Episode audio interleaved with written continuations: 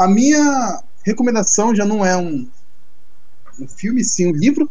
Um livro chamado Cavaleiro dos Sete Reinos, lançado em 2014 pela Leia, com o autor é George R. R. Martin, nosso tio, e a arte da capa foi feita pelo Max Monelli.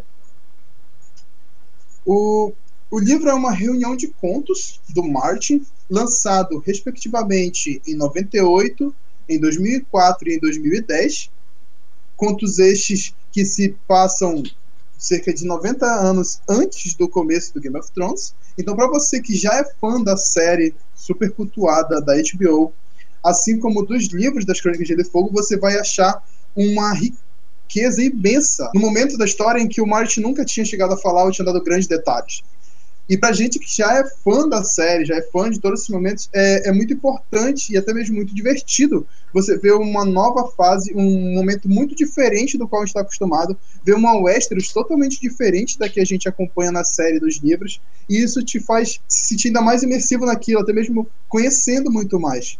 No caso, o livro, a sinopse oficial dele é: Dos anos antes após a conquista, a dinastia Targaryen vive seu auge. Os sete reinos de Westeros atravessam um tempo de relativa paz nos últimos anos do reinado do bom rei Daeron.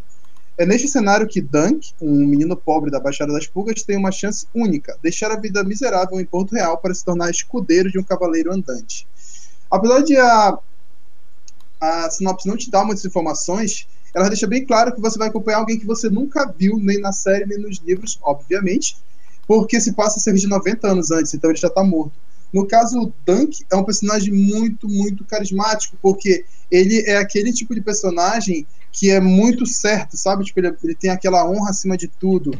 O que fez ele se apaixonar pelo Ned, na verdade. Então, o Dunk tem esse mesmo jeito de ser, essa mesma seriedade no, no, no, no, jeito como ele vive, no jeito como ele vê as coisas, no modo como ele lida com as pessoas. E para acompanhar ele, tem o Egg, que é um menino que ele encontra durante a primeira viagem dele e que acaba tornando-se o escudeiro dele. E os dois entram em várias aventuras por longo de Westeros, parece até sessão da tarde, né? Loucas aventuras por Westeros, o que torna muito divertido ter essas duas novas pessoas olhando para Westeros. Mas o ponto alto do livro que eu quero recomendar não chega a ser esses personagens, apesar de serem muito divertidos, mas sim o plano de fundo, o modo como o Martin usa pessoas que estavam naquela época que não são grandes, grandes eh, líderes, não são grandes lords, eles são pessoas pequenas. Se, na, se no Game of Thrones, na Crônicas de Gelo e Fogo, os protagonistas são os grandes senhores, os Starks, os Lannisters, os Targaryens, no livro do Cavaleiro dos Sete Reinos, não, são pequenos senhores. Senhores que você nunca mais ouviu falar, do sobrenome que você nem conhece mais, que não existe mais naquilo que você realmente está acostumado, está habitado a participar.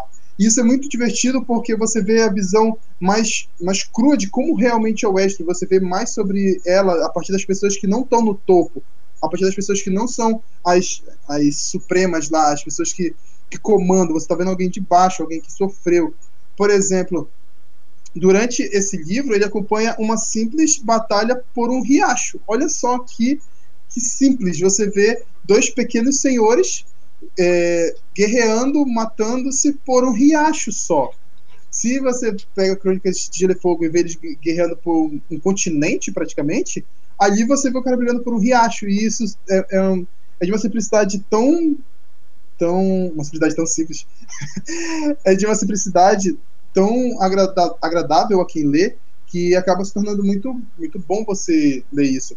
E através dessa simplicidade, ele vai te falando mais sobre, por exemplo, como é aquela Westeros daquele momento, como o Curvo de Três Olhos era conhecido naquela época, o que aconteceu com Aemon Targaryen antes de ele ir para a muralha, ou até mesmo sobre como é e como aconteceu e como terminou a rebelião Blackfire. E isso tudo você só percebe através desses contos, você, tudo você só vai conhecer através desses contos. Então, se você é um fanático por Game of Thrones, um fanático por As Crônicas de Gelo e Fogo, você com certeza deve ler Cavaleiro dos Sete Reinos. E você pode ficar tranquilo que você não vai perder seu tempo. É super curtinho, 420 páginas.